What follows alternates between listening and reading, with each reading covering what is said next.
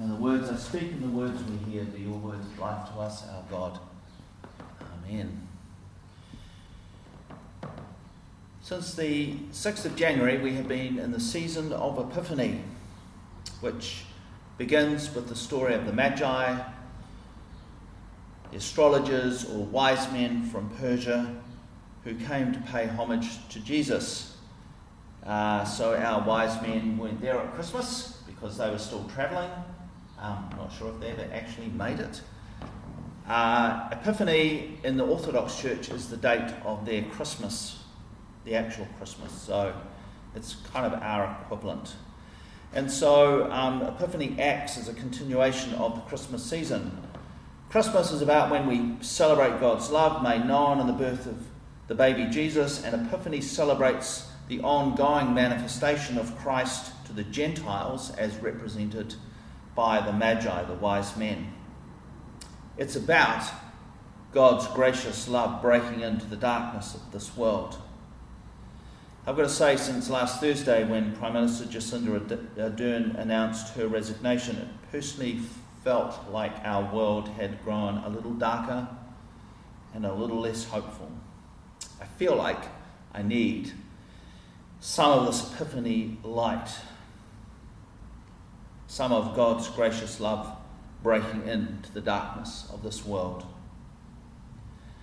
So we're offered this week the uh, to help us into these themes of God's gracious love, the breaking breaking into the darkness of the world, the ongoing revelation of God's love uh, to the Gentiles as well as the Jews, um, we're offered this story from Matthew 4, verses 12 to 25. Yes, I did add a couple of verses. This story tells, uh, these verses tell the story of how hearing the news of, on hearing the news of John the Baptizer's arrest, Jesus is spooked. Um, the Greek there uh, for Jesus uh, moving from being in the wilderness where he was being tested by the Satan, uh, it, it is almost like he flees. He leaves that place uh, to find a, a, safer place, and uh, he returns to Galilee, his home, um, and but he leaves Nazareth and he ends up in the small lakeside fishing village of Capernaum, in what had been the lands of Zebulun and Naphtali, a part of the world that for centuries had long suffered under, the, under imperial brutality. And the consequences, the consequences of poverty, the consequences of hunger, the consequences of constantly living on the edge. They had been under the imperial boot of Syria, Babylon, Persia, Alexander the Great's Greeks, and their successor, the Seleucids, and now the Romans.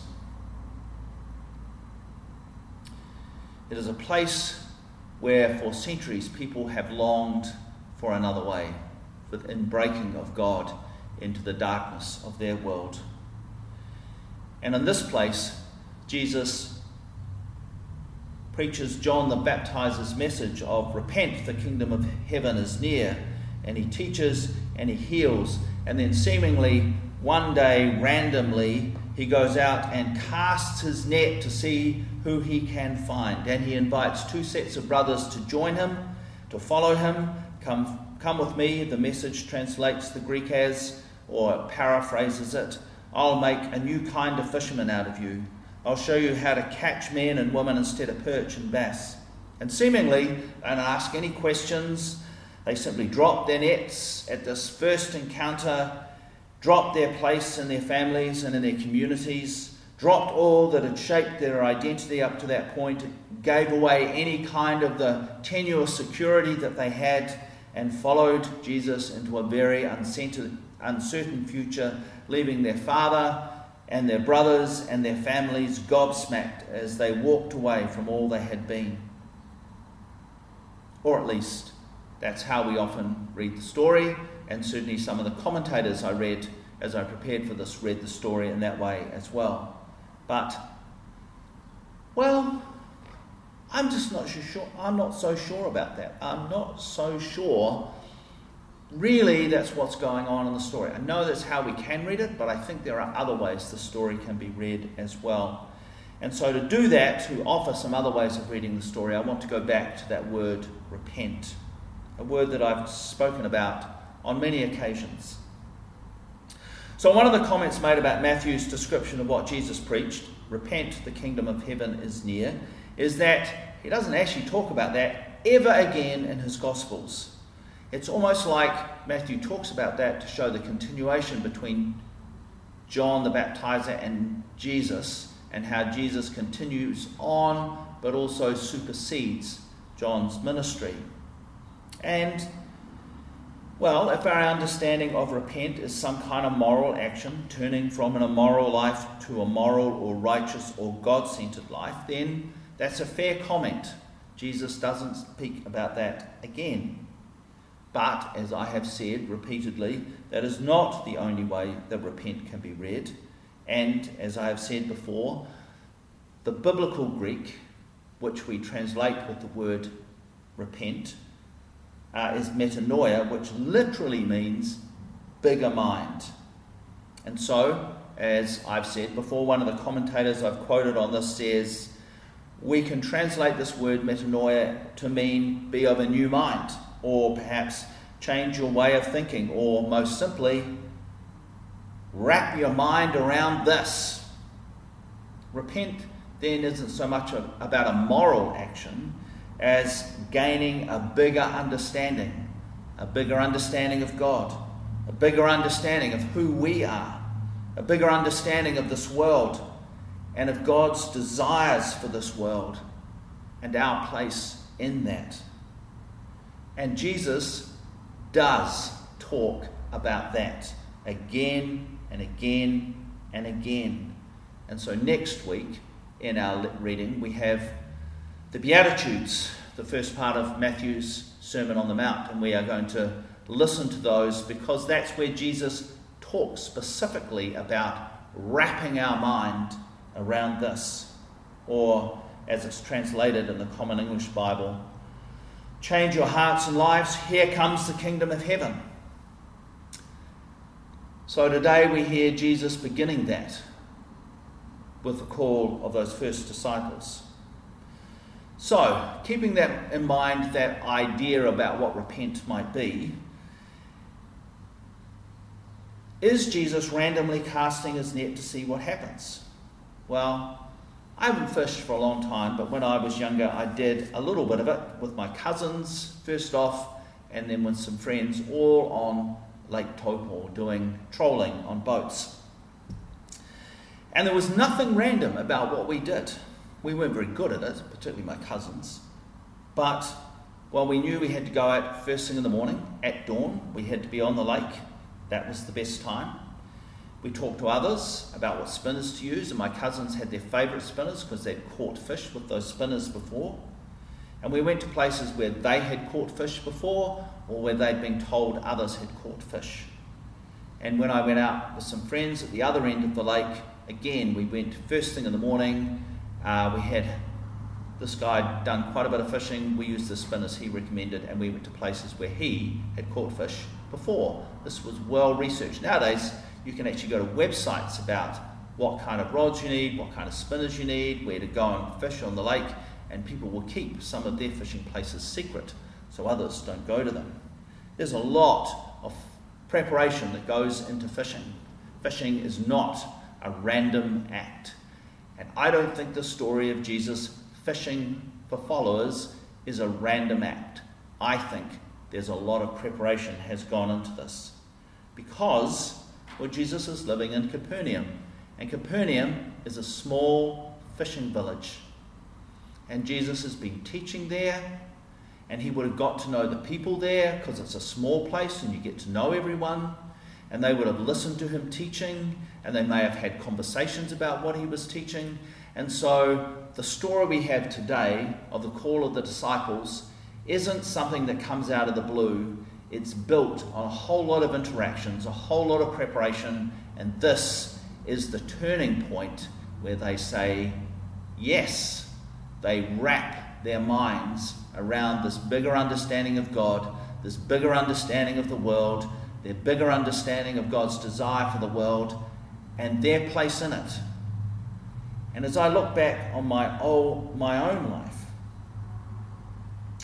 as I think of the times of clear call I've had to be a priest, to be a Franciscan, to be the vicar of this parish, I can tell the story of when I accepted that call.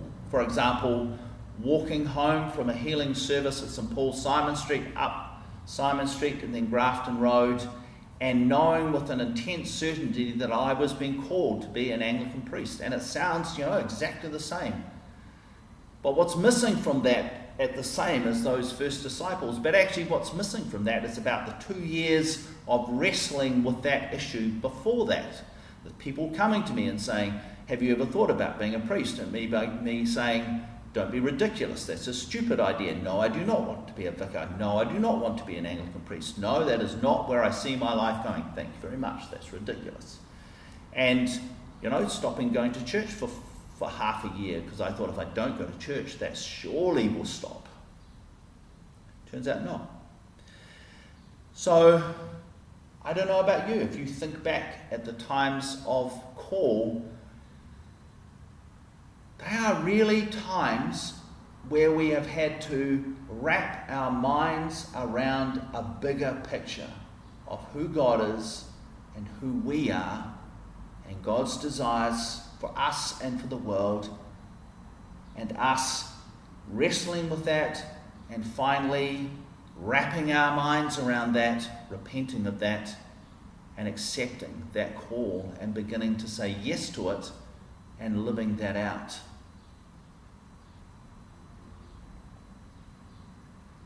Repentance is a slow thing. It is a slow thing while we gain that bigger mind. like those first disciples when I said yes to the call to be an Anglican priest. I mean, the church still had to say yes, and that's where we get into some trouble sometimes because bishops don't always agree with what people are feeling they're called to, and that's you know that's that's how the process works. It is a process of discernment. But most of us have no real idea what we're saying yes to, just as those first disciples had no idea really what they were saying yes to and they would have continued to grow in their understanding of what that is about. Actually, the Gospels are about their growing, ongoing, growing understanding about what it means to be a disciple. The book of Acts also is, is about Paul's and some of the some of the named disciples' growing understanding about what it means to be a disciple.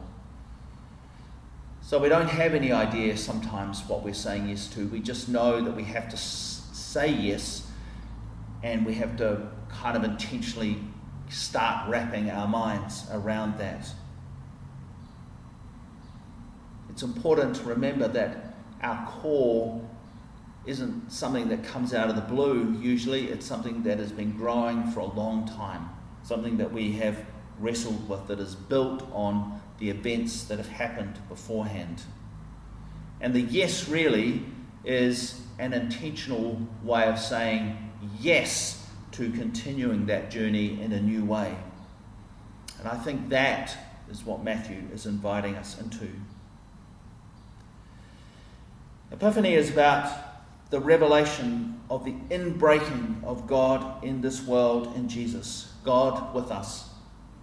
And the invitation to wrap our minds around that, to repent, to reimagine what life might be like those first disciples. So I wonder, what have been those moments for you when you have said yes? And maybe, what are you wrestling with now? What is the growing sense of call, the growing sense of repentance that you need to wrap your minds around now? What might that be? So I invite you to turn around and um, have a conversation with your neighbours for a few minutes uh, about anything you've heard in the story, about those questions, or you might just want to talk about what, you, what you'd like to have at morning tea. Okay.